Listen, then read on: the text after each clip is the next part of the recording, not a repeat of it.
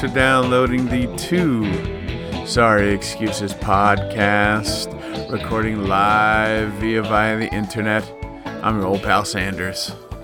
I'm your good buddy Liv. And if you are keeping score at home, this is episode 164, the Unwritten Rules edition. so, as promised, Liv, it is a Sunday evening, uh, and we came through uh, while we are officially on hiatus. Uh, well, I guess this this encounter would would mean we are not officially on hiatus, but I, I, I think we are in spirit on hiatus, but decided to come back uh, to cover my outing to yeah, the New York and we'll basically game. be on hiatus after this recording, since it's we're squeezing it in right before the end of April. That's right, right before our contract goes off and we The days are getting longer. It's 7:42 and it's still light outside. is Things are is Louisiana um or is New Orleans what part of the central time zone are they in?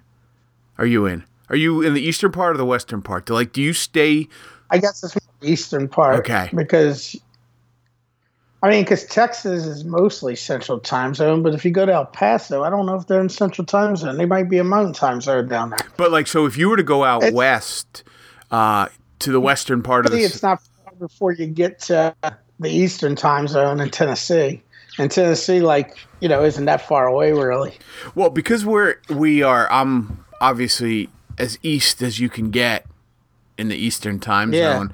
Um, even when the days are long, we have the sh- well, obviously a day is a day, but the sunlight coverage is slightly less than it is out in I don't know Pennsylvania, for example, where Yeah, Um, but I'm pretty sure. I was always in during the summer months, though. Y'all get longer days, technically. The further north you are, The okay. All right. Well, that makes sense. Yeah. That's because, of the because tilt of the earth. Yes. Tilt of the earth. Right. Yeah, because the way the Earth is tilted. Yeah. Right. So your days are going to be longer once we get to summer. Yes. But my winter days aren't as dark as early as y'all's. right.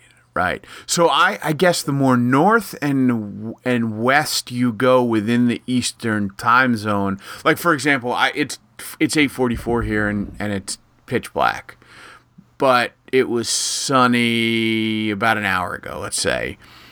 Yeah. So you're basically it's not sunny, but it, you can see it's getting dark, but still relatively light. Like it looks like it normally is. It's like well, like three weeks ago. Right. This is the way it would look like an hour earlier. Right. You know. Yeah. Well, the, listen, we'll cover we'll cover that on our other podcast, solar, solar, solar calendar today. Yeah. What, Liv. what does it look like outside your window?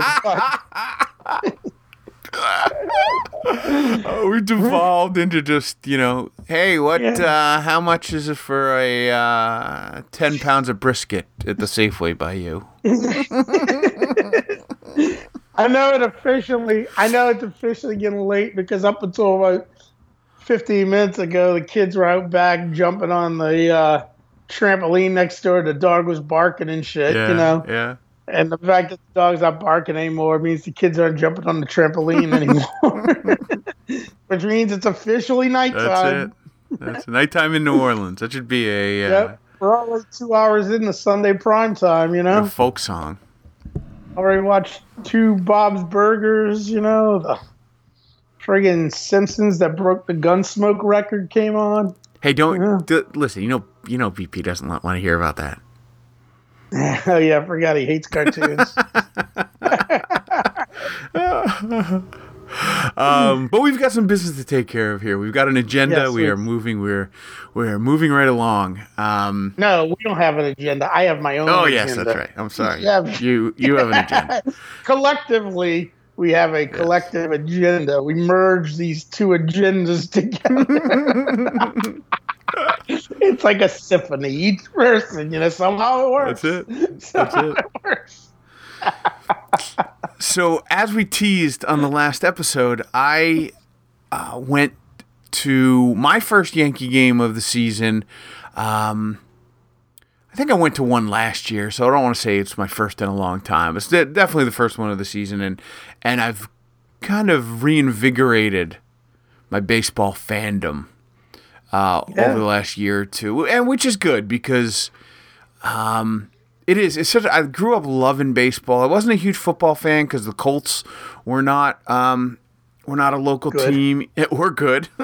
They used to be terrible when we were kids. Well, yes, like, and I remember that. I remember going to the old Memorial Stadium with with the fans with the bags over their heads, and you Yeah. know, if you thought uh, this Irsay was a clown, you should have seen his father. Like, the, it's a, Yeah. you know, it was a joke, but um, it was still. I still Bob Irsay. felt like an outsider because we were going to a different city and we only went to one or two games.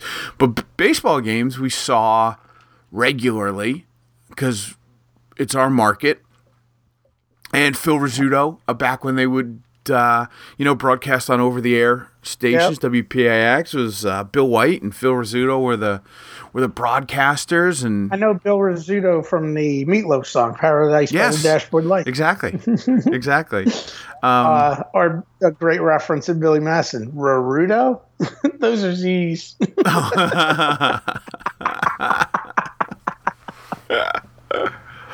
or of course the famous uh, Seinfeld episode. You remember with the Phil Rizzuto teaching?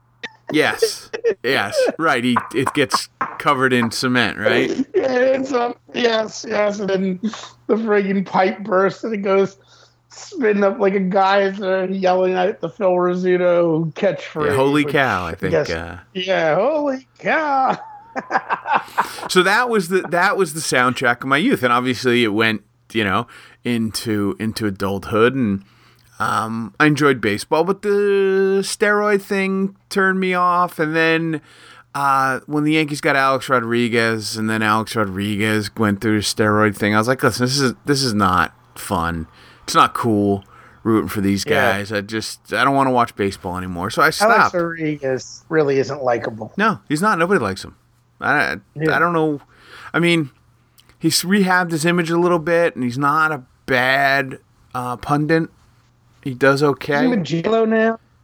Uh, He's with J-Lo, yeah, isn't he might be. Yeah, Yeah. he might be. Yeah, I believe so. Yeah. Um, so I kind of got out of it and, and didn't watch very often. And living in Curacao helped. You know, it's out of sight, out of mind kind of deal. And football uh, was where we did all of our business, and the Colts started to get good, and Andrew Luck um, looked like a superstar. Which is ironic because Curacao is a baseball mad Yes. island. I looked up the other day. Right now, they have like four or five active major leaguers. Yeah, that's the fruits of all that work with the Little League. You remember they won the Little League World Series not that long ago. Yeah, and Well, I mean, this century, you know, which is not that long ago in my book. so I looked it up, figuring, um, you know, at least they must have the the the history of major leaguers in Curacao must go back, but they don't. Hensley It was just like Andruw Jones, The, right? the, it was two guys before Andruw Jones. Hensley Meulens, Who played for the Yankees. Bam Bam was his name. Bam Bam Meulens. okay, yeah, yeah, yeah. I Um, remember him and he's a coach uh, with the San Francisco Giants now, so he's still in the league. He was the Okay. first um, Antillian to to make it to the major leagues, and then after him, it was um, there was another guy, and then it was Andruw Jones and Randall Simon who played for the yeah, Braves. played for the Pirates also. And Randall Simon went on to play the Pirates. Yeah, he was Yeah. he But famous. Andruw Jones was the most prominent of the Curaçaoans Eh. because he was like top of the league for a brief period of, of his career. And up until this current run, who's got like three or four all stars in their mix, uh, would probably would have been considered the best. Who, who which Curaçaoans are in the league right now? Uh, Andrew, um, Didi Gregorius. okay, he's playing right now. Um, oh, they're on. yeah, they're playing at the Angels right now. Yeah. I'm not watching. I only know because I have Miguel Andujar on my fantasy team. Oh, okay. Yes. On Been Duke. tracking him, hot shot prospect, and he's friggin' tearing it up as of late. Uh, if you'd like to impress your, um, if you'd like to impress your, your fantasy um, baseball friends, Right.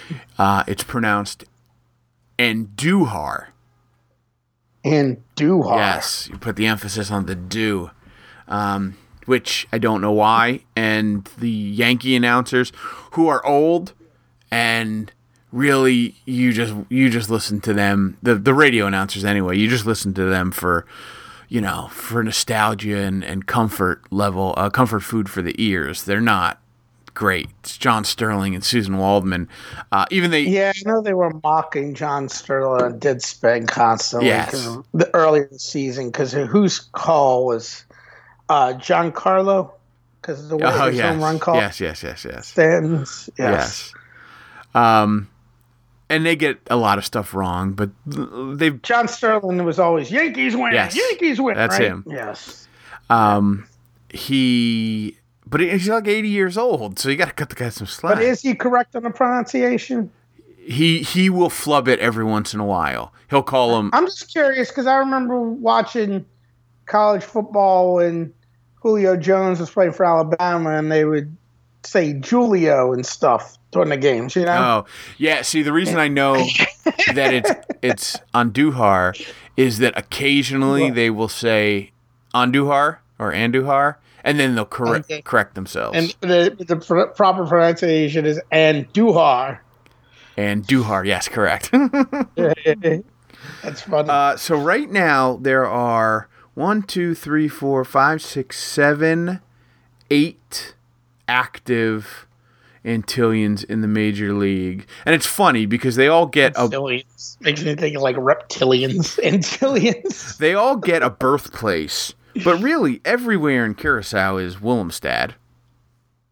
Yeah, You know? because I mean, it only takes forty-five minutes to go from one end of the island to the other. But they do give them all born in a different- Hospital. It's got to be at Willemstad, Yeah, right?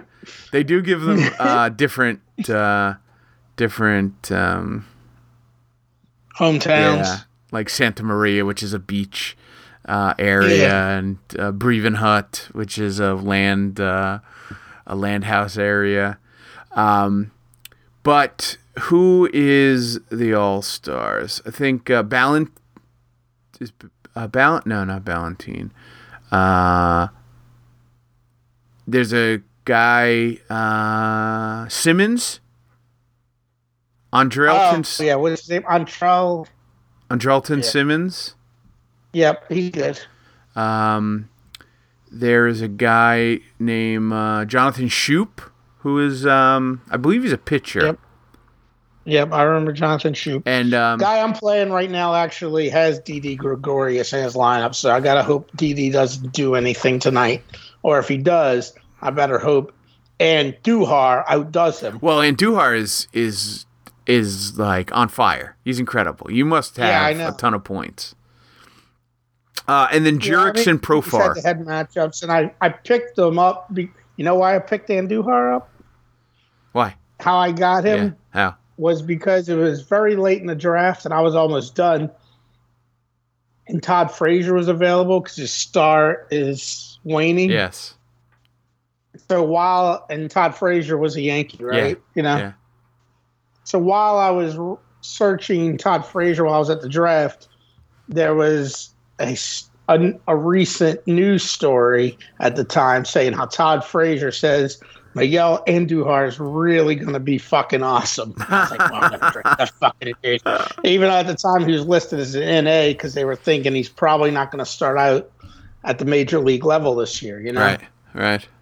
And they're like, they're like, there's just not room for him. You know, even though he should be playing the majors, but then they brought him up right away. You know, Well, he's one of the reasons that um, I didn't come for Andujar, but I stayed for Andujar. okay. So the team. So I started to. And Gleyber Torres, that's the other hot hot guy that just got called up, who I also had as because we're able to pick not not available guys and hold on to him, and he was the other guy, but then uh, the guy before me picked Torres. You know, Oh, see. So hold on to Torres because he will play a major role. I don't have, yeah, no, but he's already called up, right? Yeah. Well, Yeah. hold on to his name. He will play a major role in the story that that's Okay, about to okay. unfold.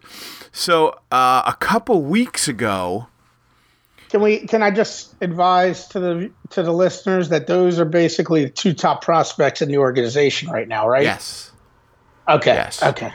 Now tell the story. So a couple weeks ago, I was at um, my parents. I didn't. I don't know what it was. Uh, it was a pseudo family gathering because just it was more than me, but maybe not the whole family. So we were just kind of sitting around watching. Jeremy wasn't there. I, I, I don't know. I don't think my sister. Maybe my sister was. I don't know. I don't remember. But we were sitting around watching the Yankee game, as you're you're apt to do at a family function, even if it's an immediate family in the springtime. It's just on in the background. and everybody's talking, but the game's on in the background, so occasionally you poke in and see what's going on. Yes. And Yeah. I had poked in just at the point when they announced that um, an upcoming Yankee game was David Wells' perfect game anniversary bobblehead doll day. Oh, awesome. So the David Wells perfect game bobblehead. I don't know. Have we ever talked? Uh, not the bobblehead. The David Wells perfect game. Have we ever talked about this? I don't think we have. 1998, I was in law school, living in DC, um, and Jody was living in New York City. Now it's the flashback scene of a TV Yes. show, so we'll play contemporary music. He's going the distance. He's going for speed. I'm getting off a Greyhound bus in You- Port Authority yeah. Terminal. You drive a convertible with flowing hair in the wind. That's it. I've got hair. I'm skinny. I was really in good shape back then. You're friggin' doing. You're doing curls. Right. right. Um. So I at this point Laughlin had ceased dating Stacy Fraden, who was Jody's roommate. So Okay. what what our mo was was we would Y'all were living in Arlington together, right? Correct. And er- in Yeah. the early, early days, especially during my first year of law school when you're super busy, um, he would go up and Jody would come down. Okay. So basically, we would swap yeah, y'all trade off. and I would have the because the first apartment we lived in, um, I slept in the living room. It was a it was a one bedroom. But he but Where was Jody and um? New York City. Oh, they were in New Yeah, York. Okay. they were in New York. But then for a while, when it became less busy, probably first semester of sophomore of, of second year law school, um, when you're not as busy, we would go up together because he would drive. And that was short lived because Stacy and Laughlin broke up eventually. So then it was just me kind of going up on my own or Jody coming down on her own or whatever. So in this particular time period, spring of 1998 would been my second year law school. Laughlin stopped dating uh, Stacy, so I was up visiting Jody on my own. You know, took a bus up or whatever, and you know, we did whatever crazy kids would do on a Saturday night. And we just kind of woke up on on Sunday morning and just kind of sitting around. I think it was Sunday morning. It might have been a Saturday morning. Either way, it was a it was a one of the weekend mornings. Uh, Yeah. And we're just like, I don't know, what do you want to do? And it was a little overcast and rainy, and weren't many options. So we said, let's go to the Yankee game. Couple get a couple cheap tickets and and uh, you know just spend the day together.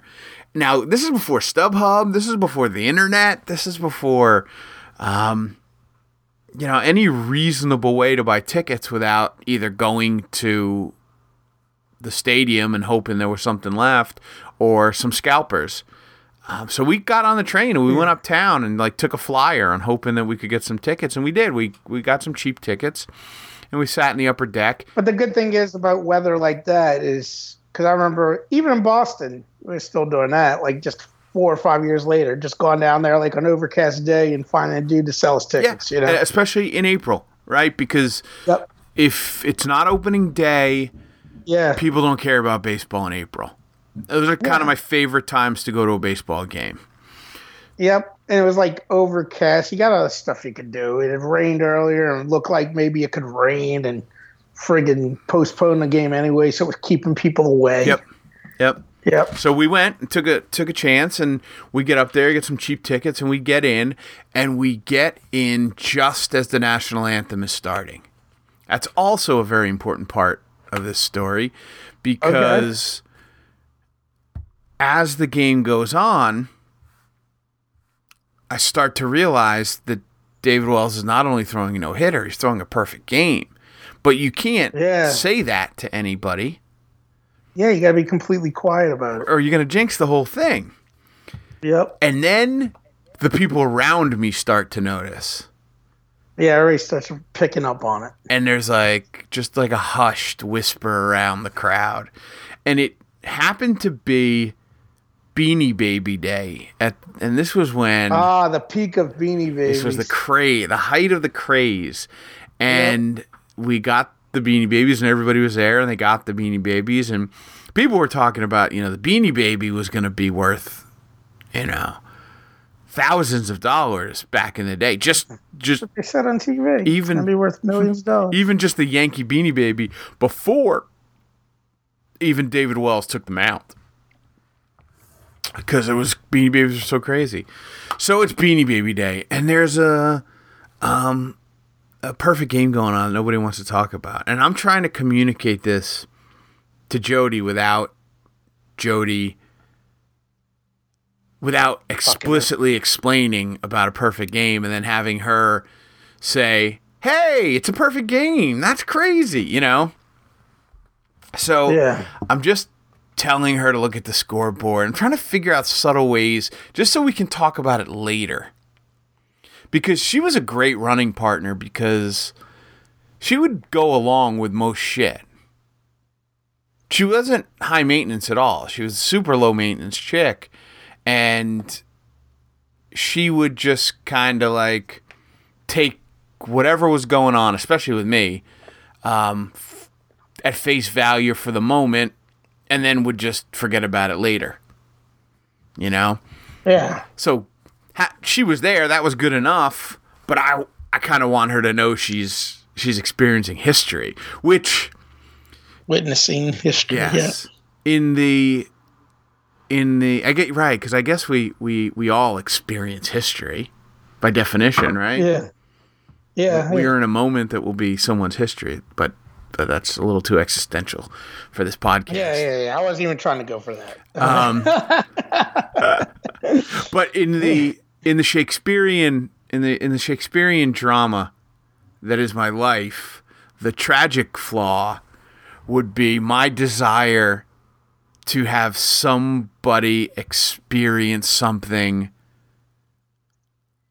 on a deeper level than they probably want to experience it. so I'm trying to make her realize this, and she could care less. But she's a good sport, and she's playing along, and she she kind of like understands something's going on. So we go through this game, and it's a perfect game. It's unbel- at that point, it might have been the 14th perfect game uh, to ever uh, to be ever played, and I think the the, the one before it was a uh, it was a bunch of years, maybe 1988, maybe it was 10 years. Tom Browning threw a perfect game for the Reds Yeah. um, at some point. I remember that. So this is great. This is unbelievable, and like I've never seen a collective, uh, collective positivity, especially in New York. Like I saw this this particular night, everybody was just so jazzed, and it was great. And there was this little, there was this, um, there was we were sitting in the upper deck on the third base side. On the first base side, we saw this person hanging instead of hanging backwards or, or K's or something like that for a strikeout. They were hanging hearts, which was the Beanie Baby symbol. Oh, okay. And Yeah, yeah. the TY beanie. yeah, so they were hanging those, and I was like, oh, that's kind of weird. Until um, I got on the train to go back downtown, and there was a little girl about five or six years old asleep on the subway car on her dad's lap, holding the signs, the little uh, the TY signs. Oh, you saw the actual person. and I said, "Hey, were you sitting in section whatever?" And he's like, "Yep." And I was like, "Why did you guys make those signs?"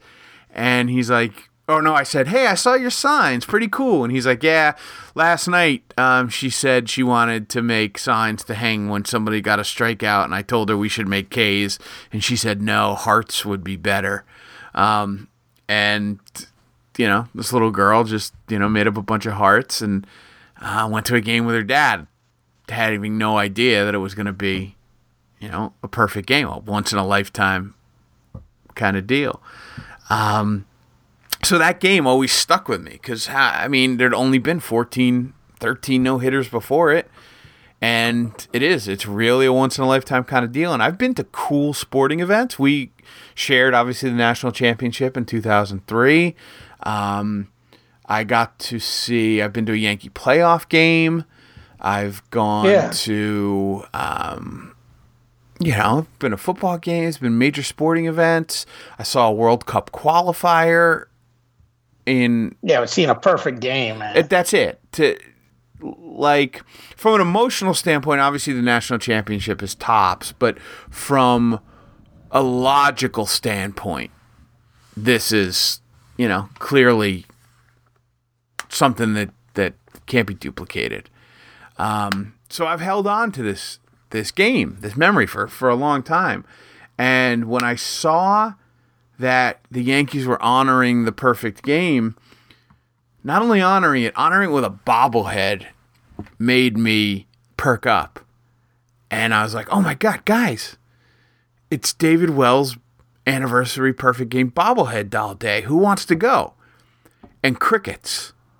Like, no, oh, I think somebody said, when is it? And I was like, Monday, April 23rd. And then crickets. Damn. And I said, Dad, you know, because I just threw it out there. Now I'm going to go around the room and I'm going to ask specifically. I was like, Dad, what did he say? You want to go? He's like, uh. He didn't even say no. He just kind of blew me off. Like, like I was hoping to dodge the yeah, it would just go away, you know? Yeah. and then I asked- just say nothing. He'll move on and forget about Yeah, me. exactly. He's like, I'm not here. You can't see me. Yeah. Uh, and then I asked, you know, I was like, Josh, what do you think? You want to go? And he's like, yeah, it's a school night, man. I got work the next day, blah, blah, blah. I'm like, all right, I understand. I mean, I'm the same guy who didn't go to see one of his favorite bands at the world renowned music venue five blocks from his house because it was Thursday night. you know? I totally I totally respect the school night. Um, but this was this was an occasion that I wanted to to commemorate. Should have called Jody Skolnick. It would break my heart for for her to say, "What? I don't know what you're talking about." I got a lot going on with the family and everything these days. I'm to break away. Can you come? Want to come down to New York? One, take the Acela? Take the Acela. I'll pick you up. I'll pick you up. I'll pick you up at uh, at Metro North. It's right by the stadium. It's no problem. Oh, by the way, can you 20 years ago we went to that game? also? By the way, do you think you can buy the tickets? You're probably a bit more financially stable at this point. so I get I get nothing. I get no responses. Um, but I'm hell bent and determined to go. But you know what? Fuck it, man. I'm tired of going to shit by myself. You know? yeah, no. Oh. and it's not it, it's it's not a I don't look at it as an indictment. I don't look at it as a as a cross to bear.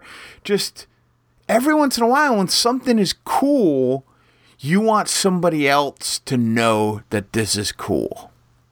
To enjoy it with you. You want you yes. want them to appreciate it, right? I don't want to go to this Yeah. with just somebody. You know? I don't want to find just somebody so I can split the tolls with or somebody that I can sit next to. I want to go with somebody that's going to appreciate this. And I know Jeremy's a big uh, collector, but even this, he's not. He's not interested in the Yankees. He's not interested in driving to New York. He's too far away. like he's not the guy. But there's there's somebody Who's Jeremy's team? the Phillies. So he's all in on Philadelphia. Yeah, yeah, yeah, hundred percent. Hundred Yeah, percent. okay. So And I knew he was an Eagles fan, but I didn't know it was. I didn't know it was so thorough across the board. yeah, yeah, yeah. And a Sixers fan, like the whole deal. yeah. Flyers, I guess too. Yeah, he's not a huge hockey fan, but yeah, that would But if it push came to shove, He would. if the Rangers or Yes. Devils played the Flyers, he'd be Flyers. Yep. Yeah. So I said, you know what? I'm gonna I'm gonna invite Cole. I'm gonna buy two tickets and I'm gonna invite Cole. For a couple of reasons. Um one, I've gone through everybody else. He's the only person who hasn't said no to me yet. Yeah. And secondly, It's a good thing about the nephews and nieces. You know? Yeah. The second thing is that he has become a big Yankee fan. He's become a big baseball fan, and um, I know he watches all the games. And he started playing little league, and he's uh, he's into analytics and stats and reading about stuff. Um, so that's like that's why baseball was America's pastime for so long, is because not only would adults go and enjoy it, kids would absorb it as well because it was on so many levels, right? And Yep. because more and more things have those components, baseball is, you know, taking a back seat. Everything's got analytics, everything has, you know, uh, has the ability to to hold your attention because it's instant gratification. But he has taken a liking to baseball, even though he never played. He played like when he was a little, you know, like a four or five year old t-ball kind of deal. Um, but soccer is his main sport, and um, you know, he he didn't have any connection to baseball until recently, but he's starting to love it. He loves Aaron Judge and he loves Stanton. You know, he loves the big guys. He's a kid. Yeah. Yeah. So Yeah. Like some run hitters. Yeah. so I said I'm gonna get him a ticket, and not there was no altruistic reason. You know, there wasn't a agenda's not the right word, but no motive wasn't the right word. I wasn't trying to prove a point. I wasn't trying to do anything other than go to a baseball game with uh with a with somebody who would enjoy it and somebody I would enjoy going with. You know, there was no awe factor. There was, you know, some people do things with and for kids because they they want to make the memory and they want to be part of that memory. Does that make sense? Do people do that? Wait. Explain yourself. Yeah, so like, you know, the, some sometimes a parent will um, will be like, "I want to do this because I want to see his face when he, you know, Yeah. yeah, gets the whatever." You know, yeah. Like when he has his first beer with you. right, right. You know, like Yeah. they yeah, they yeah. they For want to build these memories and and like there are a lot of memory building activities in the DeSantis family. There's a lot of big ticket items that that you're privy to. Like my mom's thing is um, Cirque du Soleil. So we're always going to Cirque du Soleil. So it's always somebody's first time at Cirque du Soleil. You know what I mean? So like Yeah. um Constant. It's a revolving. yeah, yeah, yeah.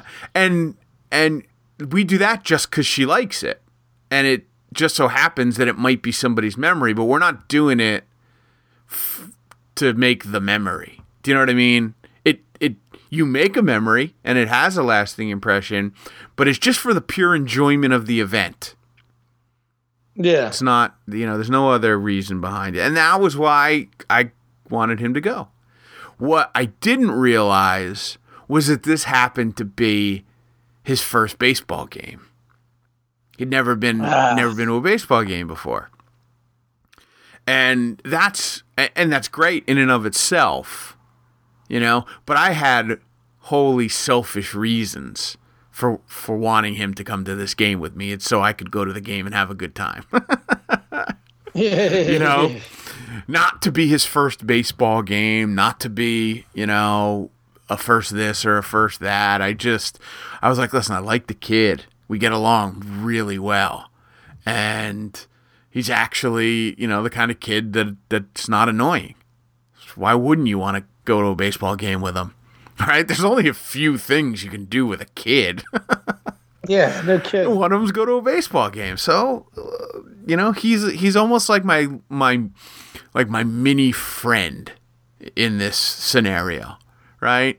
He's like you know, the guy that uh, you know that you know from the gym and you got like one or two things in common. You wouldn't go out to dinner with him, but you'd go catch a Pels game with him.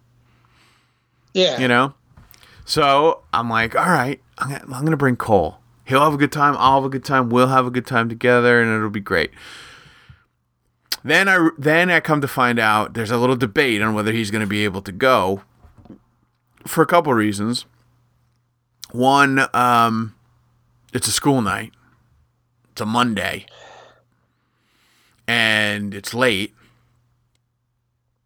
and um, that yeah, that's probably the big ones. I think I don't think there was an issue of him going into New York City because he was going with me, but like you never know. Like I don't know what runs through a parent's yeah. head. Like New York's a scary place to somebody who doesn't go there a lot. And on top of it, are you worried a little bit about the whole taking the first baseball game? Yeah, yeah, yeah, yeah. From Josh, right, right. So then, but I know Josh well enough, and and um, and I know that he will either make up for it or has something else that's just as important to him yeah. that this is fine. It's no big deal right? But um his mom's also a big baseball fan so i don't know if she wants to go to his first game or like i don't know what went into the to the to the conversation. I do know that it was a monday night and it was a school night and that was a big um you know that was a big obstacle to that overcome. Was a bigger deal because they're both teachers, and education is a, is a very important part of of you know their family dynamic. Obviously, you know as it should be in any family, but like academics is first. If you teachers. don't, if you screw up in school, that's that's that's the end all and be all of everything else. Yeah, go, but you better not freaking let your grades. Yes, slip. exactly, exactly. Now Josh is a little bit more of a prag. Uh, he's a little more pragmatic uh, when it comes to that. I think a little bit because he's a principal and yeah. like understands that it's you know it's it's you know it's one day out of 180 days which is the you know the state minimum up here yeah, yeah, yeah. Um, I think that's pretty much the standard. And I think that he knows like there's a there's a bunch of bull crap that goes into. In what he's in third or fourth he's in grade fourth now? grade, yeah. Yeah, it's not gonna like break him. Exactly, exactly, exactly. Um, so, you know, I'm trying to sell my brother on it, and he's like, "Listen, man, I'm I'm on board. It's no problem. I would just have to get uh, Cole's mom, his wife, to sign off on it." And I'm like, "All right." So just you know, let's see what see what you can get done. So they come through. I, I was a little surprised uh, that it was that it that it turned around so quickly, but but they they they came through, and I figure I'm just gonna pick them up from school and we're gonna take off. But um, number one, apparently the days of just picking up random kids from elementary schools is is long gone. yeah, yeah. and not even like here's a note. His uncle's coming to pick him up. You can let him out. Like i guess that's not even an option. But in order to get up there in time we had i had to get him at three o'clock. Gates open at five i had to get him at three because it was going to take about an hour and 40 minutes to get up there and then park and whatnot so i had to meet Michelle at the school with Cole because she had to go in and get him and take him out and meet me so we could take off. So we take off and uh and he's decked out in all his little Yankee gear. You know, he wore his uh, you know Yankee shirt, uh, his, his Aaron Judge Yankee shirt to uh to school, Nice. and he had his hat. I guess his mom brought his hat for him, like because I don't think they're allowed to have hats in school. And um, yeah, he's got a little sweatsuit on. And the kid's really well dressed. His his both of his parents are are uh, fashion conscious and and up with the current trends. So he always he always looks pretty put together. But you know, he's dressed to go to a baseball game. So we're ready to go. And I figure that he can do some homework in the car, you know, on the ride up or whatever. Yeah. Uh, but it turns out he didn't have any homework for some reason, or he'd finished it already. I don't know. I think he was kind of pulling my leg, but he didn't have any books. He didn't have any books with him, so I wasn't going to question him. So we're driving up, and the I have two levels of concern at this point that just kind of hit me. Um, from the time that I asked him to go, from the time I, I realized that it was going to be reality, you know that when you get a good idea and then and then it, you know it's going to come to fruition, and then you realize that there's some variables to the equation that you'd be, feel more comfortable accounting for. Yeah, you know, like yeah, when we said we were going to go to the the the Syracuse LSU game. Um, in theory, it's great, and then you start to realize, like, okay, flights are involved, car rides are involved, staying at people's houses are involved, and then it becomes a little stressful for a little while. So for about the week or so that we had confirmed that we were going, some stuff started to creep in. Like, okay, we got to get up there. The timing of it matters because he's got school and we got to make sure we miss traffic. And we want to get up there early enough to get in when the stadium opens so we can um, get the bobblehead before they sell out, you know, before they give them away. So I'm trying to coordinate that. And then I'm thinking, oh my God, you know what? It is. It is a Monday. I've got work to do the next day. Uh, when I, we're going to have to leave early. And uh, what time should we leave? It would suck if you got up there and they were all out of the bobbleheads because you got there too. late. Exactly. Right. So these are all real things that are going through my mind. So um, I start to to get like the the logistical issues settled in my head when I realize uh, there's some philosophical issues that I'm having or need to to reconcile just to make sure that everything goes smooth and I don't know if the kid's ever gone to a professional sporting event before. Yeah. I'm trying to think, and I can't. He wouldn't have gone to a professional football game. Um, maybe he's gone to a basketball game. Maybe he's gone to minor league. Obviously, I found out it was his first. What about the Red Bulls game? Oh, so he's been to a Red Bulls game. Okay, that's that's Because then y'all didn't your Yeah. mom didn't they have an event where y'all went? Yes. Okay, that's good. Good memory. Good memory. Um, but with that said, that was a little more for the for the pomp and and pageantry than it was for the game itself. Because I think they actually Yeah. might have left early for the they might have left that game early. Oh, Um, okay. And also those soccer games are kind of crafted around family events anyway. Yeah, and it right. It was more like hanging out with family than it was seeing a sporting event. Yeah. So I want to make sure, just like I did 20 years before, right? 20 years before? Yeah, wow. 20 years before, that Jody Skolnick appreciated what she was getting into. I wanted to make sure Cole would appreciate what he was getting into. The difference between the two, besides the obvious, is That you'll be able to call Cole in 20 years.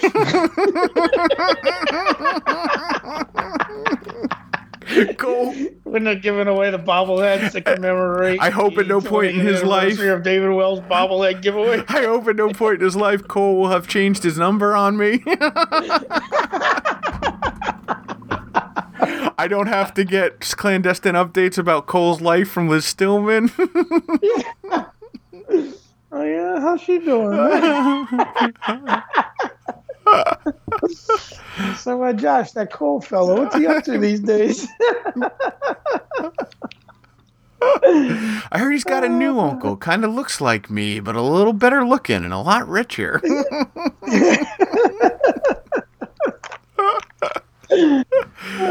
So I start to think about some of the things that I want to make sure that he he realizes and appreciates because he will in fact appreciate them. He he's into that. He wants to know about things and and kind of be in, in the know. He's a, he's definitely a Yeah. kid who wants to be in the know. And obviously, if this is important to you, there's a reason. Yes. Like this specific game. Exactly. So, first question I ask him on the ride up is, "Do you know, uh, do you know what, why we're going? You know what, what we're going to do?" And he's like, "Yeah, we're going to Yankee game." And I said, "Do you know why we're going to the Yankee game?" He says, "David Wells bobblehead, though." And I kind of grill him on the whole thing. And I said, "Well, do you know what a perfect game is?" And he says, "Yes, uh, it's a perfect game. It's um when a when a gives the definition, you know, that he must have read off online. And he's like, and there's only been three perfect games by Yankee pitchers, and David Wells and uh, David Cone, and there was an old guy that threw a perfect game, Don Larsen. That's when I learned about perfect game. My dad explained to me about Don Don, Larsen's, Larsen's yeah. perfect game. right, Yeah, in the World Series, the only perfect game ever thrown in the World Series. which is crazy. Yeah, So he's got it. He understands, but but of course I can't just leave it at that. I said, well, yes, it's that's technically you're right because he's a real like uh, he's he's almost Vulcan in the sense that like logic dictates. He's a sweet kid and he's he's he's you know he's sensitive and he you know he's he'll give you a hug and he'll know when something's important or whatever. But like logic dictates with him. He moves Yeah. from one one you know scientific exercise to another when when processing things. So he understood the black and whites of the perfect game, but I I needed him to understand what this meant to me. So I said, "Well, yeah, yeah, yes, that is the essence. But the reason we're going is 20 years ago I had a girlfriend named Jody. It was before I met Ange, and he, we start to go into the whole thing, you know. God bless him. I'm still kind of scarred from the whole experience. and God bless him, he's listening like he cares, you know, and he's he's I know it's like you have no concept of this now, but in ten years you will you will know the pain, yeah. the hurt, the trauma. so we go, you know, we go through the whole story, and it was very important, you know, that that she understood what the perfect game was, and blah blah blah. So he gets it, he understands, but he now knows Like, what a perfect. that perfect game is like your rosebud almost. Yes, right.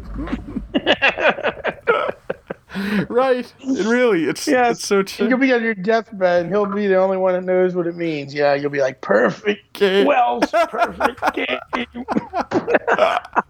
Ah. Everybody will be around. What does that mean? What does that mean? so now, And I like to think a considerably older Cole will come and explain it. yes, I hope so. I hope so. Yes, Um, a gray Cole at that point. Yes. Oh, good job. Thank you. Thank you very much. Um, so now I know that he's got like the basics. He's got the foundation. So I want to start to like peel the onion and see how much we can really cover in the hour and a half we're going to be in the car. So I said, I know you're a big baseball fan, and you know who's your favorite player, Aaron Judge, and you know what do you like about him? And he gives me his stats and his home runs and the whole deal. Like, okay, okay, great. He's got the he's got the basic knowledge of the game down.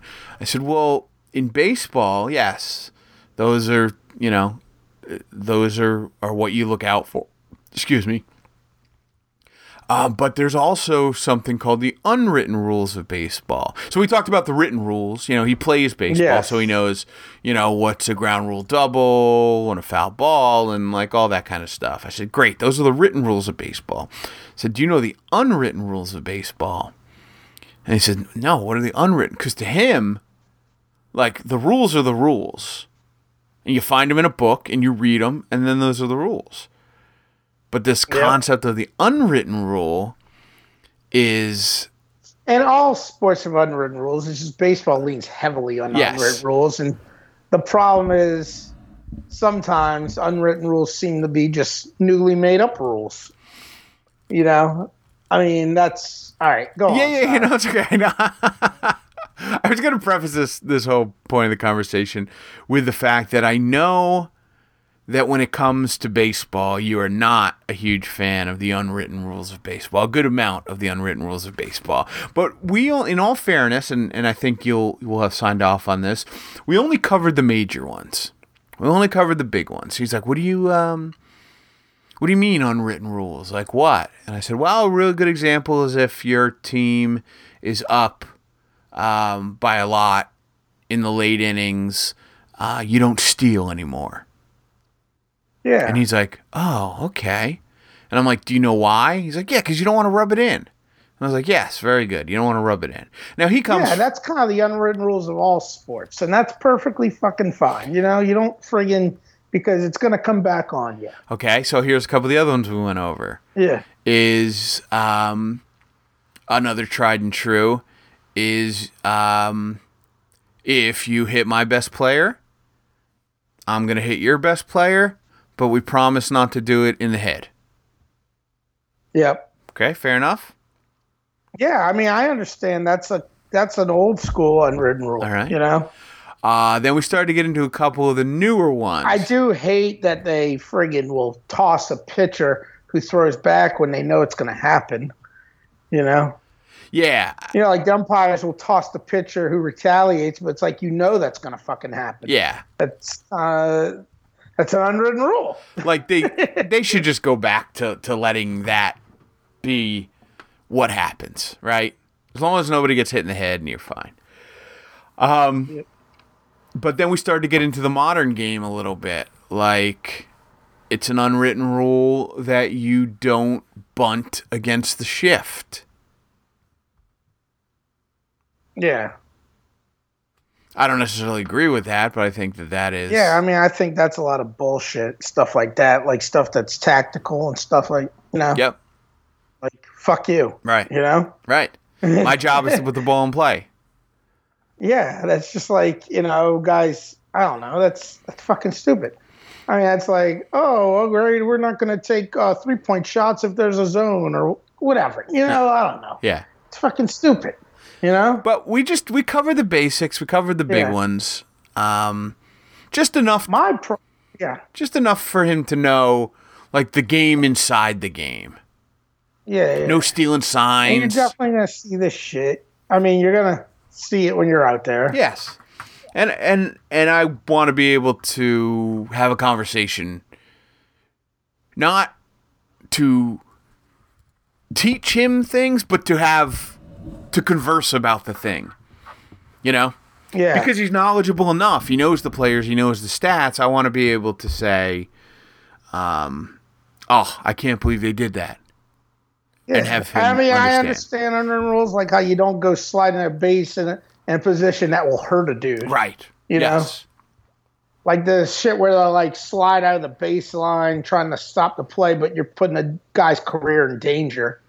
That type of shit. You know, I understand stuff like that, but that's just like that. That's like in all sports, those are friggin' unwritten rules. You know, like you should not be trying to maim the other dudes. Yeah. Basically. you you should not be trying to ruin dudes' careers. That's that's why that guy for the Bengals, Vontaze Burfict, is such a dick Yes. You know? Yep. Yep. because he tries to friggin' destroy people's careers, and it's like they're all it's a fraternity. Yeah, they're your enemies while you're playing them, but you don't want to friggin' make a guy not be able to play anymore. Yep. you know. Totally. So Yeah. as we start to go through those, which are relatively quantifiable, like there's, I didn't make those up. You know, people. We're, we're talking about them, so you know about them. They come from the same origin, regardless. Same unwritten book. Yeah, exactly, exactly. but then I thought, well, we should cover some of the unwritten rules of attending a game. Yes. And then I thought of you. And then I thought, I said, well, we could probably use live here for account a point counterpoint discussion. So I said, hey, listen, there's also rules to going to a game. You know that, right? Like you can't run on the field, you can't reach over for a foul ball when it's in play, you can't, um, you know, do a bunch of other stuff. He's like, yes, those are written rules. And I said, they're right there on the back of your ticket. If you violate them, you get kicked out. He's like, all right, we won't do that. I said, good. But I won't run on the field today. but I said, but there's also unwritten rules. And here I want to do two things. One, I want to give him an appreciation for etiquette, both with Okay. himself and, and those around him, and what he ha- you know what he should feel obligated to do or not do, and what others around him should be uh, should should be doing or not doing. But I also want to um, mitigate the amount of money I have to spend at the concession stands. By keeping him entertained so he isn't like, oh, I don't want to get something to eat. Give me another hot dog. that and also work in what I have come to value as the protocol when it comes to to eating, drinking, and buying souvenirs at, at stadiums. So my my dad will deny this or he'll at least claim that I'm over exaggerating, but there's one of those running family jokes. We used to go to Phillies games quite often um, when we were kids because it would be like a community group outing, whether it's Boy Scouts or church or um, Yeah. something. They put your welcome troop, whatever, Yes. to the And yes on the on the scoreboard. tickets Yeah. were always cheap. Philly was easy to get to. It was equidistant from from where we lived, but it was faster to get to. So um, we we would go to a number of Phillies games, and my grandfather was a Dodgers fan. So when the Dodgers came to town, we'd go to a Phillies game. So I would say in any given year we go to two or three Philadelphia sporting events, which is a pretty good number for a family with four kids. And Yeah, yeah. Um, we would always get the uh, pretzels from the guy under the under the bridge selling them off of his shopping cart Oh yeah, before you enter the stadium. No. after you after you leave the game. So they were Oh, after the game, you would get refreshments. Yeah, so they were all the old pretzels that the guys couldn't sell, and they would offload them to some other guy, and he would take them and, and go and sell them for like three for a dollar. You know, so they, were- they were they were either old and stale or they were cold because they weren't they were either weren't cooked or they were cooked a long time ago and by this point that they're bad. But the game's over they're not gonna they can't reheat them for the next game so they gotta unload them so they're selling them you know for pennies on the dollar. And that's when we would get our pretzels was on the walk back to the car and we'd each get a dollar mm-hmm. and we could each buy our own pretzel but the pretzels were so cold and gross and the salt had already Well, because the whole thing with those pretzels is you're supposed to get them when they're warm. Yes, yes. like it's doughy. Yes. So these are like six hours old, you know, because they cook them all up before the game and sell them while Yeah. people are walking into. And they the keep them that little warmer thing. Yes, but by this point the salt had dissolved and they're all either mushy. Like it was so weird. It was it like it it just from a scientific standpoint it didn't make sense. In the same bite, it would be it would be rock hard and stale and also absolutely mushy. you know? It's just an old pretzel, man. You you've had an old pretzel before. That's exactly what it tastes like. Yeah, they suck. And I, listen, I'm sure, and I know that we had gotten ice cream in the stadium because we had the little helmets that we could take home with Yeah, us. yeah, yeah. And I know that we got to buy souvenirs because I remember there was like a little like bat day bat, you know, like a Phillies, Yeah. like like you know whatever, twelve inch bat, um, and we had programs and scorecards. But my memory, my distorted memory, is that we weren't allowed to eat any food except for the pretzels on the way home. Listen, money was tight. money was tight back in the '80s. There was a recession. No, I know. I mean, well, my dad was just downright tight anyway. I always remember he would never get a refreshment, but he knew he'd eat something. He'd give me like five bucks, you know, go, go to a football game. But back then, you could actually get like a soft drink and maybe some popcorn for five bucks. you Yeah, know? yeah, yeah. But it was my mom would have to. She'd be like, give him money or something beforehand because she knew if it was up to him, he wouldn't get any- right, right, right. she had to grease the wheel.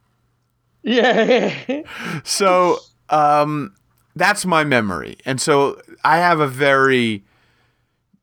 It's not jaded, but I have a very specific protocol ingrained in my head on what you do when you go to a game, and the primary activity is sit and watch the game.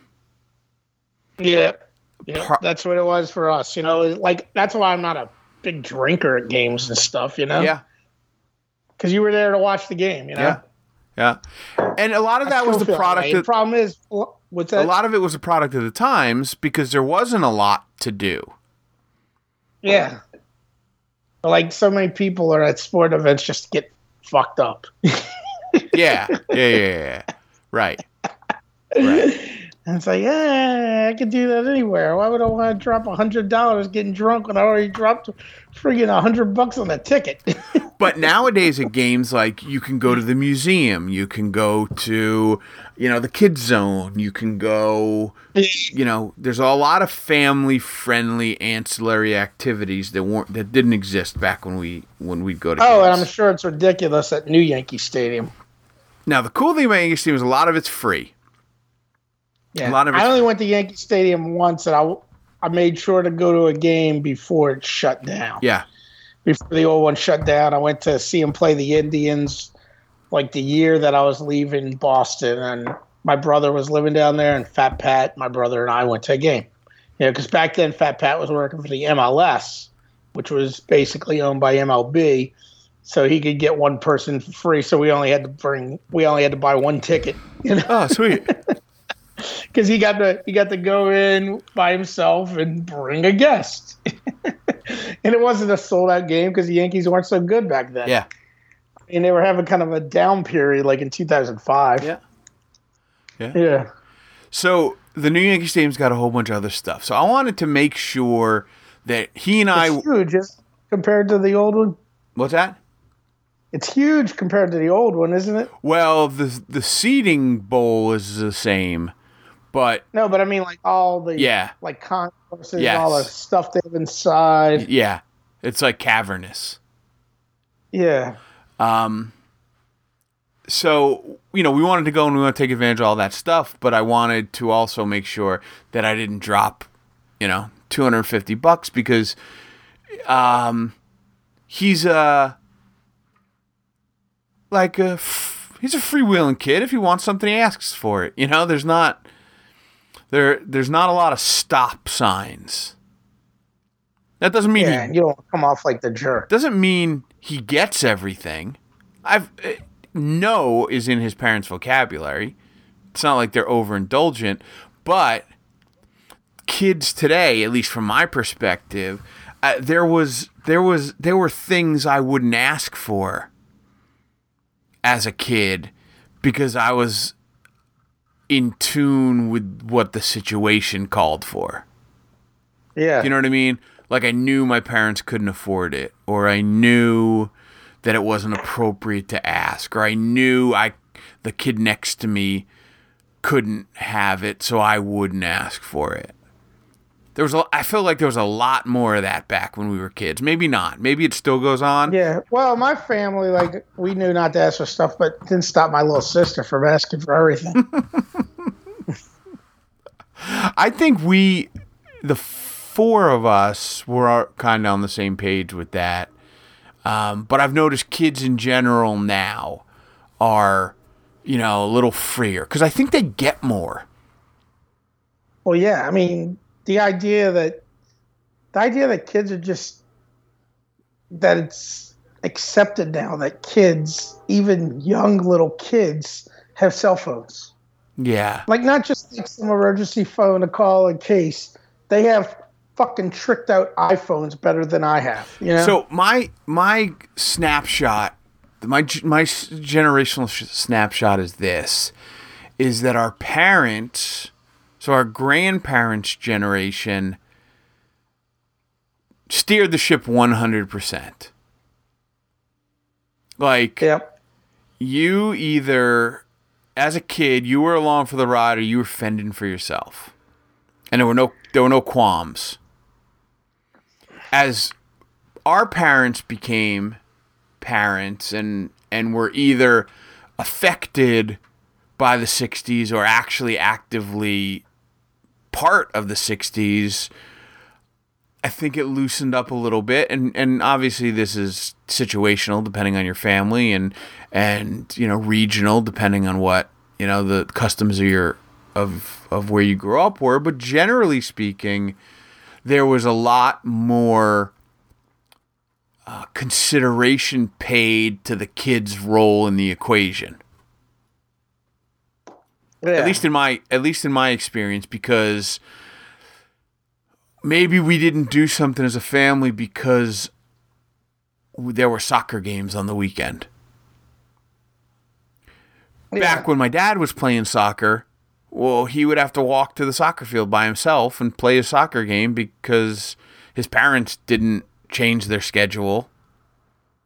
That doesn't mean yeah, parents weren't involved. Parents weren't involved. I mean, uh, I know my mom's dad was the coach of all the teams and stuff like that. But like, if he had to go bowling on Thursday night, well, then the family wasn't going at, to a movie on Thursday night. Yeah. The the parents drove the ship. And then I think when when we were growing up, there's a little more give and take. I think there was a little more of a social acceptance to you know, like putting kids in a in a place of of, of I don't want to say power, but uh what's the word I'm looking for? Well, yeah, I mean, when I played sports, I mean, I played football, baseball, basketball, and it's like we never had issues getting to the park or anything. yeah, exactly, exactly. yeah. Nowadays, the parents do nothing for themselves, and everything revolves around getting the kids to the activities. Oh, well, kids run everything. And, but like that's like the whole cell phone thing. That blows me away. Like my parents would have never given me a hundred a thing worth a hundred dollars. Right, right. You know, right. like sneakers, you were never getting a fucking hundred dollar pair of sneakers. Yeah. So the idea that kids are getting thousand dollar telephones, yeah. you know, something that so easily could get lost or broken because that's what kids do. They lose things and they break them. Yeah. You know, it's just it's, but everyone else has it. It's fucking um, it's insane. So I didn't, and I haven't experienced. Like I said, I like I haven't experienced my nieces and nephews being overly aggressive. Like I need this, I need that, I want this. But for a good percentage of that stuff, it's stuff that they're getting as part of the standard operating procedure. Like he gets the cool sneakers because my brother likes cool sneakers and appreciates what it's like to be a 10 year old. And yeah, because he's doing the stuff he wishes. Yes. Yeah. It, There's a lot of that stuff that goes on. Like, you know, uh, I wish I would have gotten the fucking cool sneakers when I was a kid, so you're going to get the cool yes. sneakers. It's not a, you know, it's not a Willy Wonka Veruca Salt situation, you know? Yeah. I want the gum uh, or whatever she eats. I want today. I want tomorrow. Give it to me. I want it now.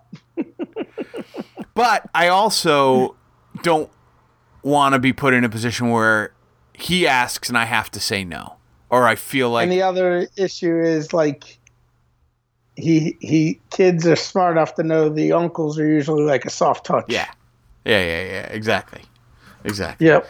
So we go over the unwritten rules of attending a game, which, as I mentioned, are twofold. They're one to make sure that he doesn't uh, he doesn't infringe on anybody else's experience, and he knows what he can expect from other people. So we cover things like um, you don't get up in between innings. Uh, You don't get up during the inning. You got to wait to go. Yeah, you don't walk back to your seat in the middle of a pitch. Yes. I went so far Yeah. as to say during the inning. Yeah, Right. I mean, definitely during the inning, you probably should not do it, but definitely not between the freaking pitch. Right. I would say You know? I would say between batters is acceptable to get Yep. back to your seat. Ide- Yeah, that's fine. Ideal situation is you wait till the inning's over. That w- that would be Yep. ideal. And they got a lot of jerks in this world that don't care. But that was like at the WrestleMania thing. The, the people came in and made us do all this shit while while the matches was already gone in, gone on when it was already like three hours into the event. You know, it's like, dude, you just showed up three hours into the event. In the middle of something happened, now you're making everybody change everything. You're fucking being an asshole, being like, I don't care. They're all in my seat. It's like, fuck you. You know? I definitely have beef when people do that shit. Yes. Okay. You know? It's like people that come show up in the third quarter of a basketball or baseball or football game and want kick you out of seats. Like, dude, you, you lose your rights and you don't show up before. Hell, you lose your rights when you don't show up before the end of the first fucking quarter, as far as I'm concerned. Right. So we've talked about this before, and that's the thing that, that when I'm going over the unwritten rules, that's the example that's sticking in my head. Because while I'm not, I, I'm not gonna lay down for the conversation about, well, I'm sitting here and the seats next to me are open, and that guy Yeah. came late, so he forfeits his right to sit there. That I'm going to give you some pushback on, but I'm not going to give you pushback on.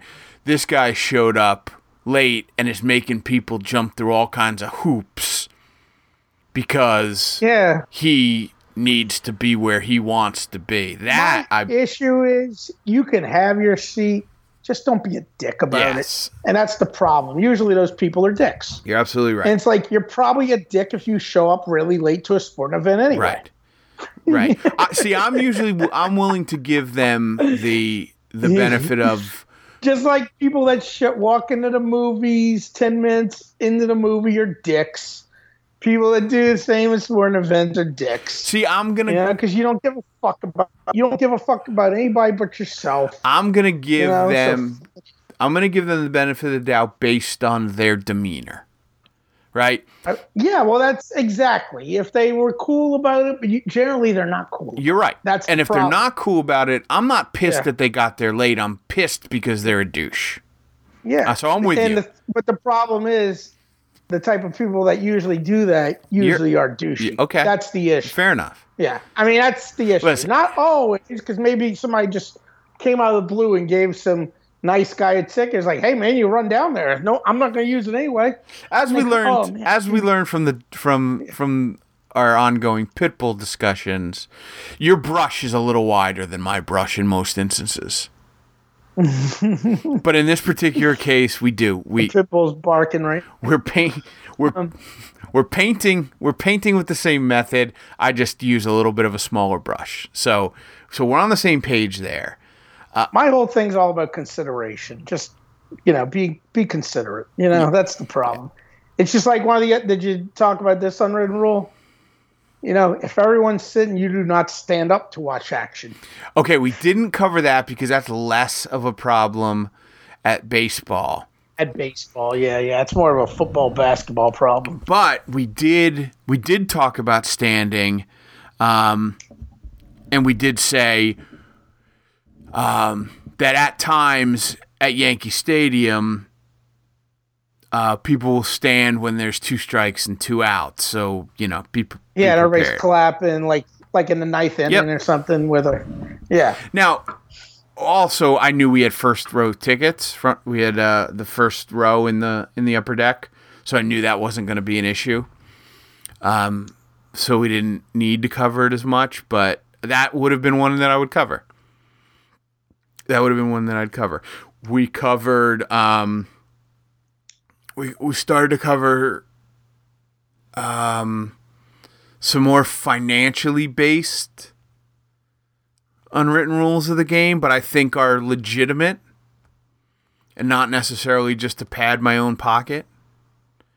And uh, one of the what was one of those? Oh, there are really only two acceptable souvenirs at a baseball game. A program. All right, let me. Oh, Can I guess go ahead. one? Go ahead. Go ahead. Is it a foam finger? that is so funny because he says, "What's a souvenir?" And I said, "It's something that you buy like a gift at the gift shop to commemorate your experience at the game." And his first his first answer and he got a huge smile on his face was a foam finger. and I'm sorry to disappoint, although I may have to reevaluate my stance here yeah, it's two people. uh, but it is not a foam finger. It is not what are they? uh, a program Program. Okay. And it- that now costs like twenty dollars. and a scorecard. oh yeah, scorecard. Well, that's your that's your father there. The free scorecard. Well, they cost a dollar. Now they cost a dollar. oh, they charge a dollar for the scorecard. Yeah. Okay. yeah. I remember when the programs used to cost a buck. Remember that? Yep. Yeah. But you And I also remember they used to hand out scorecards to you. um Be like, oh, you want to do the work? now you got to pay a dollar to do the work. but you also go and he he quickly jumped in and said and also bobbleheads.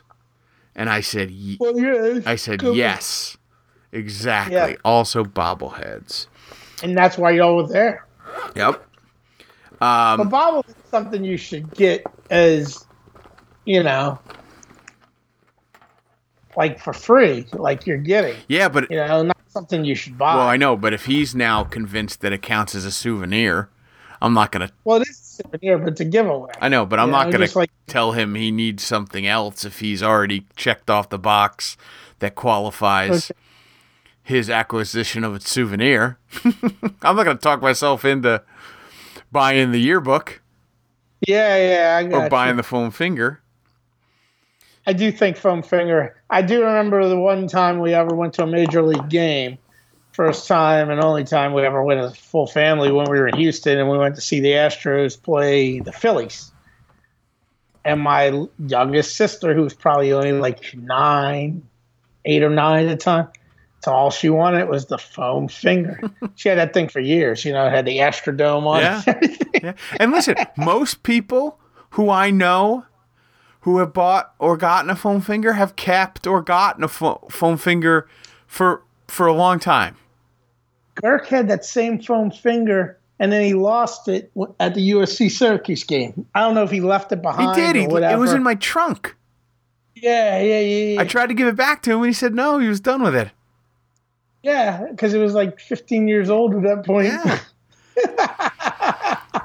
So I'm of the firm opinion. start, they start falling apart. Those foam fingers. Yeah, yeah. right that because that was the old school kind, you know. Yeah, Now they got these fancy ones. You know, these things that are ridiculously over the top. Yeah, they look like Hulk hands. Yeah, it's that. That's those aren't cool in my opinion. No. So so we cover that. Um, Now they just give away the foam fingers that look like that. When there's like a giveaway, they'll give away yeah, yeah, yeah. like the cheap foam. Like that's funny. Like the number one. Um, yep. So then we started to cover uh, bar, ballpark eat, ballpark eats, because um, when it comes to sustainable food, he's a very picky eater. But when it comes to junk food, he's insatiable. So I could have like env- you eat Brussels sprouts, but if Brussels sprouts was a accepted form of baseball food, he would eat it.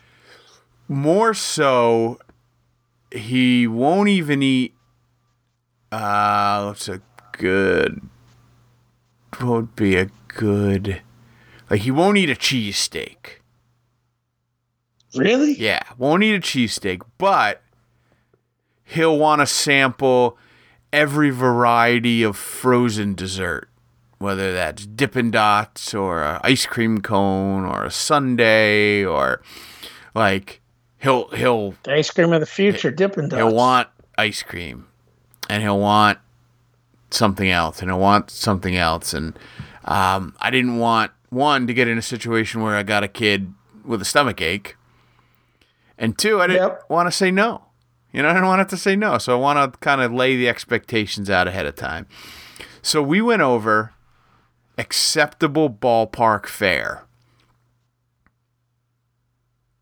and give me your And obviously, hot dog has to be at Okay. the top of that. All right. list. So so go ahead. Give me your acceptable ballpark fare. If you're in my position and now now you know what I know about about my running mate here.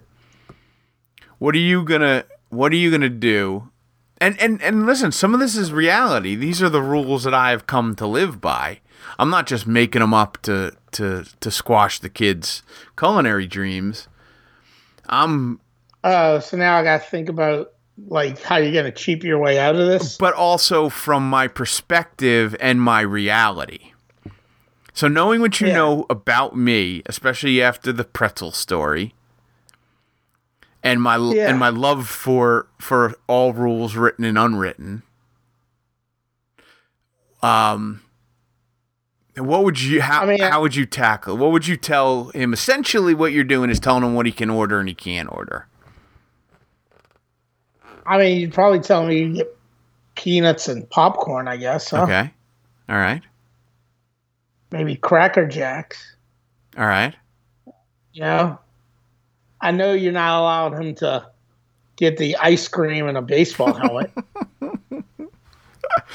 So here's the here's here's how you start this conversation and you you you lay out the basic tenor of of the discussion by saying the unwritten rule of ballpark food starts with the basic premise that you can have dinner at the ballpark or you can have dessert at the ballpark. Oh, okay. So you give him the option. You can't have both. So because and his eyes light up and he said, I'll have dessert. I said, No, but it doesn't work that way. If we have time to eat before the game, before we go into the game, at the game, you can have dessert. It's like if you're all able to go grab a pizza or something Yes. before. But if you don't have time to eat at the game and you have to have your dinner at the stadium, well, then you don't get dessert. Well, he was super disappointed because the kid lives Oh man, for man, dessert. that's tough. That's tough. There is a caveat to the rule. There are three things that are acceptable as a loophole for the no dessert rule. What's that? You hit on you hit on most of them. Peanuts, Yep. Cracker Jacks, Cracker Jacks. I mean, it's a it's in a song. and a pretzel. Pretzel. Okay. The only reason I didn't say pretzels because your whole story Yeah, is about correct. pretzels after the game. Right. Right. Um, and I tried to pass that off onto him, but he wasn't buying it. So so You get an old stale pretzel after we leave the stadium. So that's what we that's what we agree on is you can come you can have dinner but you can't have dessert. So that means you don't you don't get the ice cream or the cotton candy and he tried to talk himself into cotton candy. I wasn't having any of it. But because the kid loves rules I'm I'm I'm playing to my audience here. Yeah. And I'm not just making them up capriciously. These are things that I also believe to be true. If I go to a game and I eat dinner there, well, then I forfeited my ability to get dessert. Because to me, that's a little decadent. you don't go to a stadium. Eat, I'm usually like if I get food at a game, it's usually it's a one trip thing. okay. You know? Yes. You get food once, you gotta make your decision. Yeah. So we get there, and luckily, I know when it comes to real food, he'll only eat two things. He'll only eat hot dogs and and uh, and chicken fingers. So I said, "You can get hot dogs. You can get a hot dog, or you can get chicken fingers." He said, "Oh yeah, I'll take a hot dog. Can I get two hot dogs?" And I said, two hot dogs." But in my mind, I'm thinking they're foot long hot dogs. Yeah. We get to the stand and they sell regular hot dogs. We get regular hot And they're dogs. dinky, those hot Yeah, dogs you they were at so a baseball small. game. And he didn't even want Yeah. fries. I, I I don't know if he loves fries. I've been out with him before and we've gotten fries, and and I've I've, I've recalled that he doesn't necessarily eat all the fries. Um, but he got some. He wanted uh, he wanted a drink. He wanted soda, but I think that's. I feel like you can't give kids soda. I think that's against the rules. So we got lemonade, which is probably just as bad as soda, Yeah, I mean, it's full of sugar. but it's got lemons in it. yeah. so but you figure your uh, brother, prob- your brother and sister in law wouldn't want him. having a soda. Yeah. I've seen him drink lemonade in their presence, so I know that's safe. yeah. So we get that, and I buy myself a bag of peanuts because that's I love peanuts, and nothing says Peanuts are at a baseball game. Peanuts kind of, I don't know. Peanuts and baseball, they kind of go hand in hand so well together. Because baseball, peanuts is kind of like a slow moving activity. Baseball is kind of like a slow moving Totally. activity. You know, kind of, it's something you can just sit and pick at while you watch the game pass by. You know, Totally. Um, but I also subscribe to your theory that you just you make one trip to the concession stand yeah. and we go we're at the concession stand and I go, "Hey, um he goes, "I don't like peanuts." And I'm like, "You don't well, you don't have to eat them." I go, "How about Cracker Jacks?" He's like, "I've never had Cracker Jacks before." I'm like, "You've never had Cracker Jacks?" And he's like, "I can't get ice cream." And I'm like, "No, you can't get ice cream." He's like, "I don't know. I don't know if I'll like Cracker Jacks." So I grab a bag of Cracker Jacks and I throw them in the, you know, in the bin thing in my carrier and say, Yeah. "We're we're getting cracker. You're eating Cracker Jacks, kid." And they're, you know, they're sugar coated, caramel coated popcorn. What's not to like? yeah. Although they do have peanuts in them. Uh, so that turned him off a little bit, but I convinced him that because he doesn't like peanuts. he doesn't like peanuts, but I convinced him because it comes with a prize yeah. that yeah, it's yeah. definitely the best thing to get. Uh, here's a hint: if you are selling Cracker Jacks based on the allure of the Cracker Jack prize these days, don't bother because the prize sucks. Yeah, I remember as a kid, they, they were cool. They were like tattoos. Yeah, I used to love that, and then I remember later on, get I was like, "What the fuck are these prizes?" this particular prize you had to download an app. Yeah, now they got you doing all kinds of bullshit. You know, go to FritoLay.com because I think they own Cracker Jack. I think you're right. So. yeah, it's freaking terrible. So he didn't like the prize and he was grossed out by the peanuts when he got to the bottom. But for the most part, he enjoyed the Cracker Jacks. But about halfway through the Cracker Jacks, he said, When can I get my pretzel? And I said, Whoa, what do you mean, bud? Whoa, whoa, whoa, whoa. I said, What, what, what, what do you mean? He's like, Oh, my pretzel. Uh, you said I can get a pretzel. And I, I said, "You got you got Cracker Jacks?" And he said, "I only ate half of them. I, I won't I won't eat any more." I said, "Well, it's not really about. It's not a matter of how many Cracker Jacks you ate. It's you you you chose the Cracker Jacks. That's your you know that's your thing." And he was very upset. I saw him get visibly shaken, which one made me feel a little bad, but then two, I realized he was getting visibly shaken over a pretzel. So I was like, toughen up, kid. Yeah. the song says, "Buy me some and Cracker Jacks, not a pretzel." so I said, just to keep eating your Cracker Jacks. A couple innings later, he says, Are you sure we can't get a pretzel? Come to find out, the kid loves pretzels. You didn't know. I didn't till know this. Just that night. I I didn't know it. But like, Yeah. like hopefully 20 years from now he tells this story with a sparkle in his eye and that pretzel is his Jody Skolnick.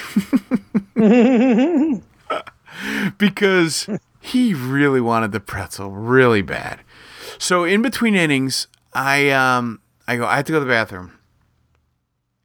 I said we have you have to come with me, and we have to grab the bobbleheads because I'm not going to leave the bobbleheads there. Oh no, you can't. People snatch that shit in a New York minute, right? Yep. I said, or you can sit here and uh, and watch the bobbleheads, which I figured was a safe play. In retrospect, I don't know. I don't know if that was you know a smart parenting move, smart. Uh, yeah, but no, it's fine. The world's not nearly as scary. No one's coming in. No one's buying a ticket to go scoop up kids at Yankee Stadium. Yes, and he's in the first row, and like there's tons of people around, so uh, we're in pretty good shape. A ticket. I'm going to go kidnap a kid from Yankee Stadium. And he's ten. You know, Yeah, he's a big ten year old. Yeah, he's not a moron.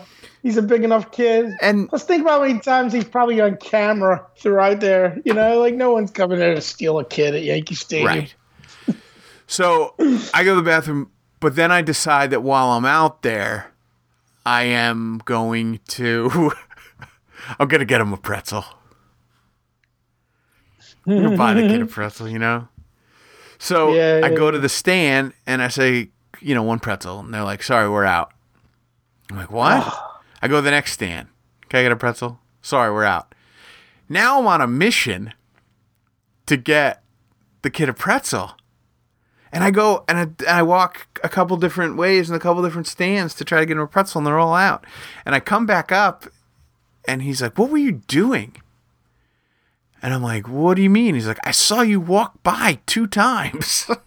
he's like, he was wondering when the hell you were going to get That's back. That's what he. That I go. Hey, I told you not to get out of the seat. He's like, I could see you from here, because we were right by the stairs to go down. Yep. because the the third level and the fourth level uh, access the same concourse, and to go down to the three hundreds, you go down the steps, and obviously to go up to the four hundreds, you go up the steps. And um, he's like, so I was leaning from my seat just around the corner so I could see you, and I look, I watched you go by twice.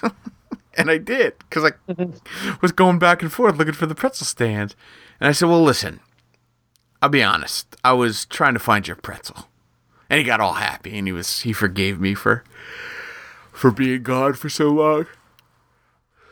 So then we got to the most important rule of uh, written rule or unwritten rule of attending a baseball game is that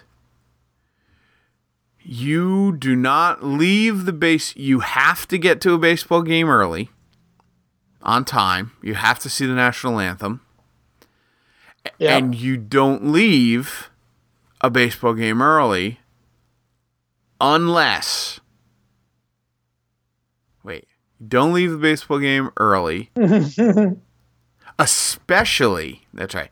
Especially if it is a close game, a perfect game, or a no-hitter. yeah.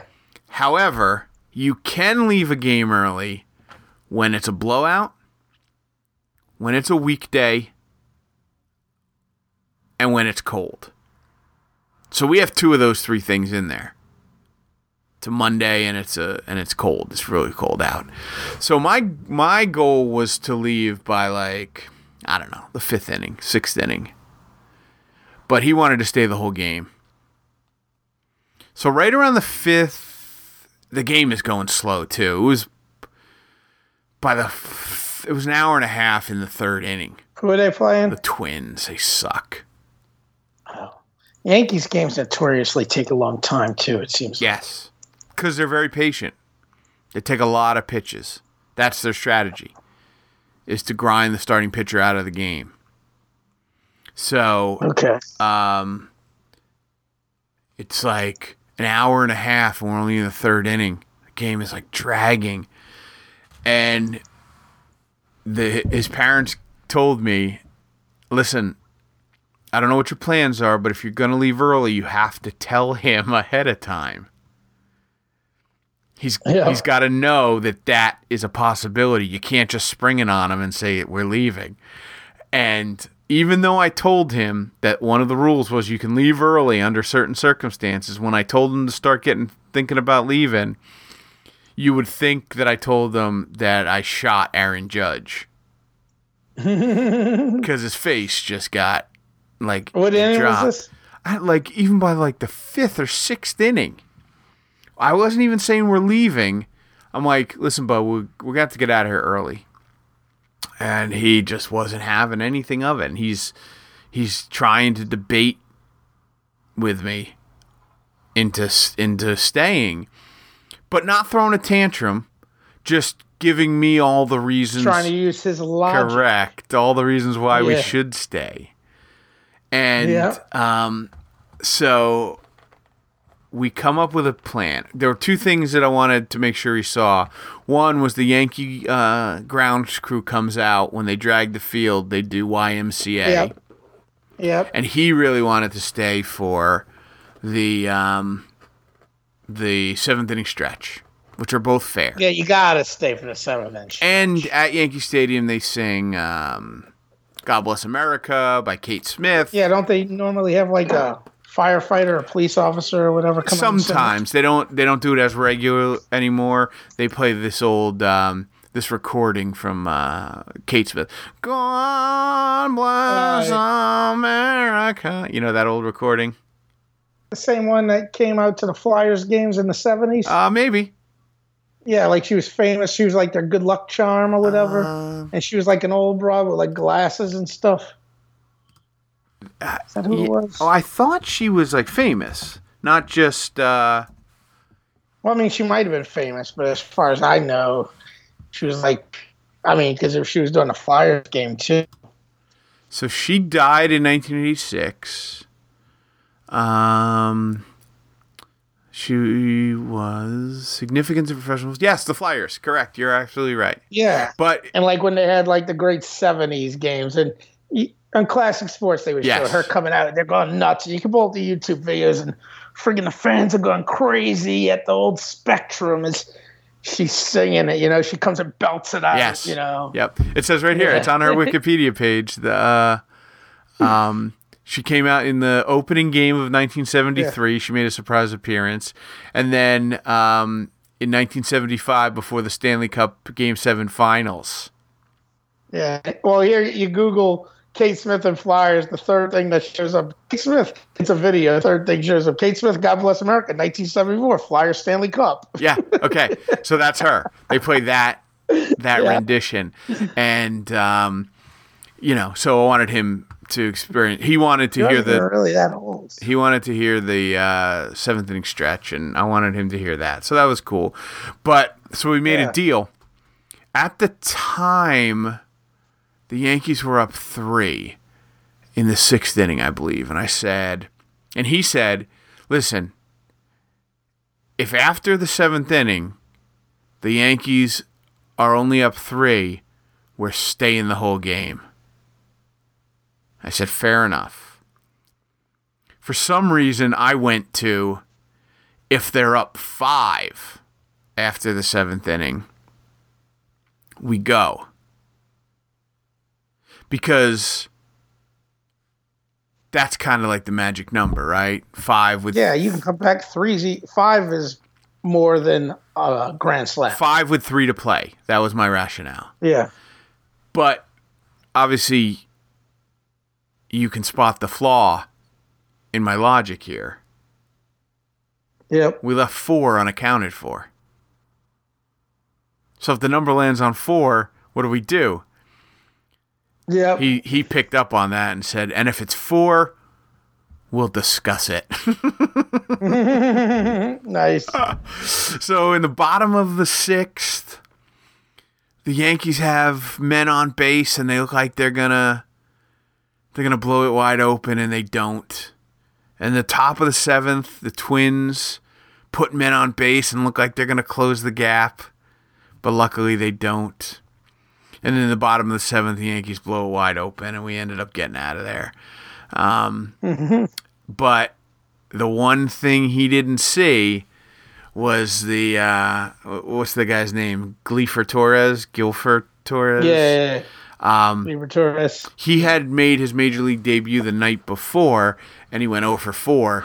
So my brother, using statistics to his favor, told Cole that he was probably going to get to see Torres's first hit. Well, unfortunately, he went like 0 for 3 in the first seven innings. And on the way out, he was due up in like the eighth inning. And Cole's like, well, the only thing I didn't get to see, because we went to batting practice. We got there early for batting practice. We went to the museum. We went to uh, Monument Park. We took a bunch of pictures. Like, we did a bunch of shit. And he's like, well, the only thing I didn't get is to see Torres's first hit. And I'm like, oh, shit. I feel like a jerk. Wah, wah, wah, wah. So we're driving. Did Torres get a hit? we're driving in the car and he's settling in to kind of go to sleep and Torres gets his hit. And he was so excited that Torres got the hit that he didn't realize that that he, you know, wasn't there for it. And I was like, Yeah. "Oh, hey man, I'm sorry we missed Torres's hit." He said, "Oh, that's okay." But I can at least say I was at the game that Torres got his first hit, right? I said, loopholes abound, my friend. Loopholes abound. That's why you get Nice. Cracker Jacks and a pretzel. Nice. So, should have hunted down uh, Cory Provus, man. He's the radio voice of the Twins. Did you ever meet Provus? no, He was one of, he was one of the Fat Pat Adam Schein I, fi- contemporaries. I figured. Yeah, I figured. Yeah, and he was actually last time I actually saw him was at the Final Four. You know, Oh, uh, I mean the night we won the championship, he was there. But now he's the uh, he's the radio voice of the of the friggin' Twins. it's crazy. That whole Yeah. that whole era had some quality. Has some quality uh, broadcasters. Those guys all. I think we just talked about this the other day, but those guys Yeah. are all doing well. But uh, so that was it, man. That was um, a successful outing. We ended up getting home close to midnight. He was exhausted. I was exhausted the next day. Um, Yeah, it sounds awesome. but we had a good time, and I got uh, most importantly, Got the I bobblehead. got the bobblehead. And you got somebody who you can call 20 years later to talk about it with. Well, then on well then on Yes. that note, a quick a quick forty five minutes later. Yeah. We're coming up on 158, 54. With apologies to Kirk's brother. We will see you guys next week. Yeah, buenas noches, Fredo. Play ball. Thank you.